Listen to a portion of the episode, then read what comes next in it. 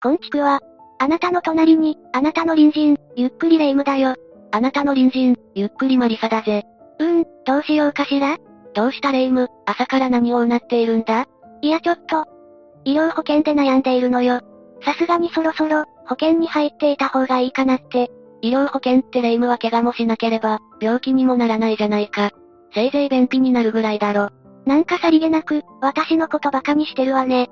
それに人を化け物みたいに言わないでよ。便秘は乙女の大敵なのよ。まあ、便秘も行くとこまで行くと、結構大変だからな。っていうか乙女って、どちらかというと、冷え性のおつぼねさんってとこだろ。まあ年を取るとね。って、誰がおつぼね様よ、まったく。でも万が一病気で入院とかしたら、とんでもないお金が必要になるから、やっぱり不安になるのよ。それは大丈夫なんだぜ。霊夢は健康保険に入っているだろもちろん健康保険証なら持ってるわ。一度も使ったことないけど。やっぱり病院に行ったことないのかよ。日本には、高額医療費制度という仕組みがあって、健康保険に加入していれば、ほとんど国が治療費を補填してくれるんだ。え、そんな制度があったの？それじゃ入院や手術に、うん百万、払うことはないのね。そうなんだぜ。よく保険の CM なんかで不安になりがちだが、医療保険に加入するメリットは限定的なんだ。それは知らなかったわ。よくも私を騙そうとしてくれたわね。というか、霊夢がただ単に無知なだけじゃないか。それに大きな病気になった時、一番大変なのは治療費じゃないんだぜ。どういうこと？病気になった時に一番大事なのは、介護してくれる人がいるかどうかなんだ。確かに介護って、結構問題になっているわね。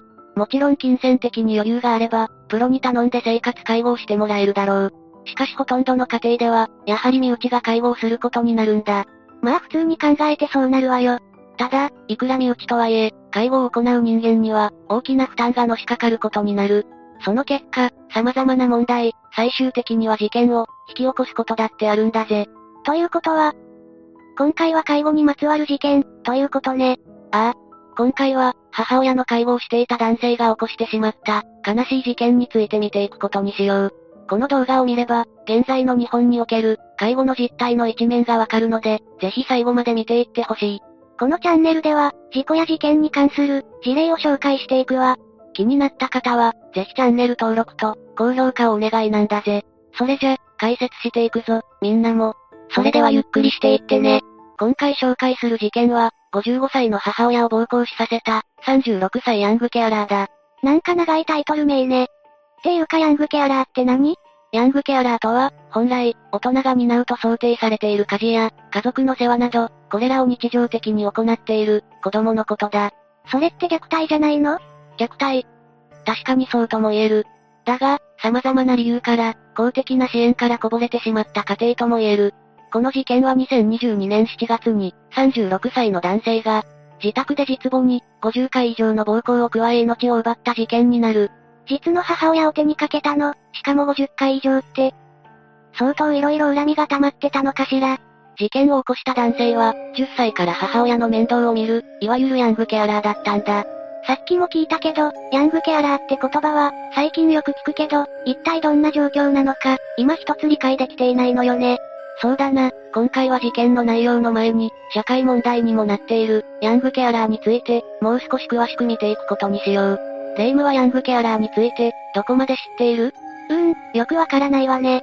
さっき聞いた通り、なんか小さい頃から、親の介護をすることになって、学校に通えなくなったりするのよねヤングケアラーとは、本来学校に通っている年齢にもかかわらず、病気や障害のある家族、親族の介護を強いられる子供たちのことだ。そのため、家庭内の家事や介護に手を取られて、本来受けるべき教育を、受けられなかったりしてしまう。さらには同世代との人間関係を満足に構築できなかったりと、人間形成にも影響を及ぼすことから、今、大きな社会問題になっているんだぜ。介護で学校に行けないぐらいの状況って、なかなか想像できないわ。ヤングケアラーは、家事や介護、感情面、家計面のサポートなど、18歳未満の子供では、考えられないような責任を負わされている。しかも介護の対象のほとんどが、障害や病気のある親や、祖父母などの身内であるため、物理的だけなく、心情的にも介護せざるを得ないんだ。確かに自分の親が、病気で動けなくなったら、なんとかしようと思ってしまうものね。ただこれらの介護は、完全に手伝いの域を超えており、長期間続くことで、心身に不調をきたすことになる。その結果、遅刻や欠席が増加してしまい、学校生活にも大きな影響を与えることになるんだ。一時期、親の介護のために、進学や就職を諦めた話なんかもあったわね。現在の日本では海外と違い、ヤングケアラーに関しては、法律上の定義が存在していない。そのため研究者等の定義から、介護を強いられている、18歳未満の子供とされることが多いんだ。なんかいつも思うんだけど、日本ってなんで、こういった分野の認識が、外国に比べて遅れているのかしら？それは、一つの理由としては、社会基盤の一つに、家族という単位が、大きく影響しているからだろうな。何か問題が起きた時、家族という最小単位で、解決することが常識とされていることが多い。特に保守系の考え方だと、こういった、古き良き家庭像の価値観が強かったことで、問題の顕在化が遅れたこともあるだろうな。問題って問題と認識されるまでは、問題にならないものね。そういうことだ。政治家の中にも、そういった意識、いや、実際に言葉に出している、問題を認識できない人間もいる。だから個人の権利や、人権に対する意識より、古い日本の価値観、家族を美化しがちだ。個人となった安倍首相も、最初の首相就任直前に出版した美しい国へで、こう語っているぜ。お父さんとお母さんと子供がいて、おじいちゃんもおばあちゃんも含めてみんな家族だ。こういう家族観だ。ちょっと古くない？離婚率とか、同居率とか考えたら、どう考えてもおかしいわよ。まったくだ。現実見ていない、勝手な理想と価値観の押し売りだな。しかもそういう家族が仲良く暮らすのが、一番の幸せだという価値観は、守り続けていくべきだとも言ってるんだ。こういう政治家が日本を動かしてきた。だから、親の介護をすることで生じる問題について、問題として認識されず、放置されてきたと言っていい。それじゃ日本におけるヤングケアラーの実態もわかっていないの？一応総務省が、就業構造基本調査、という調査を行っており、それをもとに2020年3月、毎日新聞社が分析を行っている。その分析によると、2017年時点で、家族などの介護を担っている、15から19歳の若者は、約3万7千人存在しているんだ。さらにそのうちの8割が、学校に通いながら週4日以上、勉強と介護を両立してるような状態なんだぜ。いやいやいや、勉強と介護を両立って、それ無茶じゃない？介護離職とかも、一時期問題になってたわよね介護離職は今も問題の一つだろうな。今後、人手不足で、適切な介護が受けられなくなるなど、介護職の人材不足、介護職の待遇の改善は、大きな問題の一つだ。それにしても、ヤングケアラーの問題って、やっぱり結構な人数がいるのね。また、2019年に、三菱 UFJ リサーチコンサルティングが、ヤングケアラーの実態に関する調査研究を発表していた。その調査によると、ヤングケアラーの家族構成は、一人親と子供が48.6%と半分近くを占めているんだ。昔と違って、現在では、サザエさんのような家庭って、珍しくなっているものね。どうしても家族が少ないと、小さい子供でも、介護をせざるを得ない状況になっちゃうわよ。昔は一つの家に、多くの家族が暮らしていて、誰かが病気になっても、家族全員で分担して、助け合うことができた。ただ現代社会では、昔のような大家族制度は完全に崩壊し、親の介護が切実な問題になっているんだぜ。ヤングケアラーって、ある意味、現在の家族構成が生み出した、新しい問題と言えそうだわね。また、この調査では、ヤングケアラーの、学校生活への影響についても報告されている。その報告によると、学校などにもあまり行けていない休みがちなどと、回答した人が31.2もいたんだ。ヤングケアラーの3分の1が、普通に学校へ通える状況じゃないのね。さらに、学校へは通っているものの、何らかの支障があると感じている人も、27.4%存在している。うわぁ、合わせると6割にもなるじゃない。一方で、この調査で分かったことなんだが、自分が、ヤングケアラーだと認識してない子供は、44.5も存在しているんだ。自分の状況がわからない、と答えた子供も合わせると、8割以上がヤングケアラー自体を、認識していない状況なんだぜ。確かにお手伝いと、介護の線引きは難しいものね。でもこんな状況じゃ、さすがに支援の方も、行き届いていないんじゃない？ああ、事実54.3%の子供が、支援をしてくれる人がいない、と答えている。そしてこの割合は、学年が上がれば上がるほど高くなっており、多くのヤングケアラーが、孤立してる状態なんだ。これはやっぱり、大きな社会問題と言えるわね。近年ようやくその問題性が、認知されることになった、ヤングケアラーという存在。今回の事件は、そんなヤングケアラーが、自分の実母の命を奪ってしまった、凄惨な事件になるんだ。なんかこの時点で、後味の悪い事件なのが、確定していそうなんだけど。ではここからは、事件の内容について、見ていくことにしよう。前述の通りこの事件は、2022年7月に発生した、殺人事件になる。加害者の息子は実の母親に対して、1週間にわたり、殴る蹴るの暴行を繰り返していたんだ。ここだけ聞くと、とんでもない息子にしか思えないわ。その暴行は50回にも及び、最終的に母親は、命を落とすことになった。息子は、母親が動かなくなったことに気づき、慌てて119番通報をすることになる。そして、母親にしつけのつもりで暴行したが、今日は当たりどころが悪かったのか、意識がなくなっていると伝えるんだ。息子からすると、母親が動かなくなったのは、想定外の出来事だったのね。病院に運ばれた時点で、顔や身体に多数のあざがあり、胸骨肋骨骨折、全身打撲などの重傷だった。母親は、意識不明のまま入院することになるが、5ヶ月後に硬膜下血腫などで命を失うんだ。5ヶ月間って、その間、息子はどんな気持ちだったのかしら？その時はコロナ災いということもあり、息子をはじめ親族は、一度も対面できなかった。ただ息子としても、女で一つで育ててくれた母親に対して、後悔の念はあったと思われる。しかしそれ以上に、この息子と母親の関係は、異常と呼べるものだったんだ。どういうこと？異常な関係って？犯行当時、加害者である息子は無職で、母親の生活保護費で生計を立てていた。その代わり糖尿病である、母親の介護をしており、健康と節約のために、タバコと水に関して約束をしていたんだ。タバコと水の約束って、どういうことなの？実は息子は、母親が口にするタバコの本数と、飲む水の量を制限していた。まあタバコは、母親の健康のことを考えたら、仕方がない気もするけど、水はどうしてなのかしら？息子が最初に暴力を振るったのは、母親が1日3本だけと約束していたタバコを、1箱吸ってしまったからなんだ。この時初めて息子は、母親の顔を1発殴ってしまう。ただその後、しつけという名の体罰は、どんどんエスカレートしていくんだぜ。うわぁ、よくあるパターンだわ。今度は水を飲むのは、1時間に500ミリとの約束も破ったので、その度にしつけとして暴力を振るうようになっていた。タバコはわかるけど、水まで制限するなんて、少しやりすぎのような気もするわね。お医者さんに指示されていたのかしら？いやこれらの取り決めは、すべて息子が勝手に決めたものなんだ。実際に季節は7月で、夏ということもあり、糖尿病の母親にとって、水分補給はむしろ重要だった。それなのに医師の指導ではなく独断で、水分を制限し、それを破ったからといって、暴行を1週間も加えていたんだぜ。これは完全に息子が悪いじゃない。なんでこんなことをしたのよ？そこには長年にわたる、母親と息子の、複雑な関係が存在していたんだ。それがもともと、ヤングケアラーだったということ？では、今回の事件が起こった背景について、見ていくことにしよう。まず、今回事件を起こした息子なんだが、彼は高校卒業後、普通に販売の仕事をしていた。だがその頃、母親には多額の借金があり、息子は23歳の時に、その借金を立て替えるために消費者金融から借金をしてしまう。しかしその借金を返すことができず、消費者金融からの督促を無視するようになるんだ。母親の借金を立て替えるのは良いことだけど、きちんと返済はしないとダメだわ。特に消費者金融って、返済が遅れると本当にしつこいもの。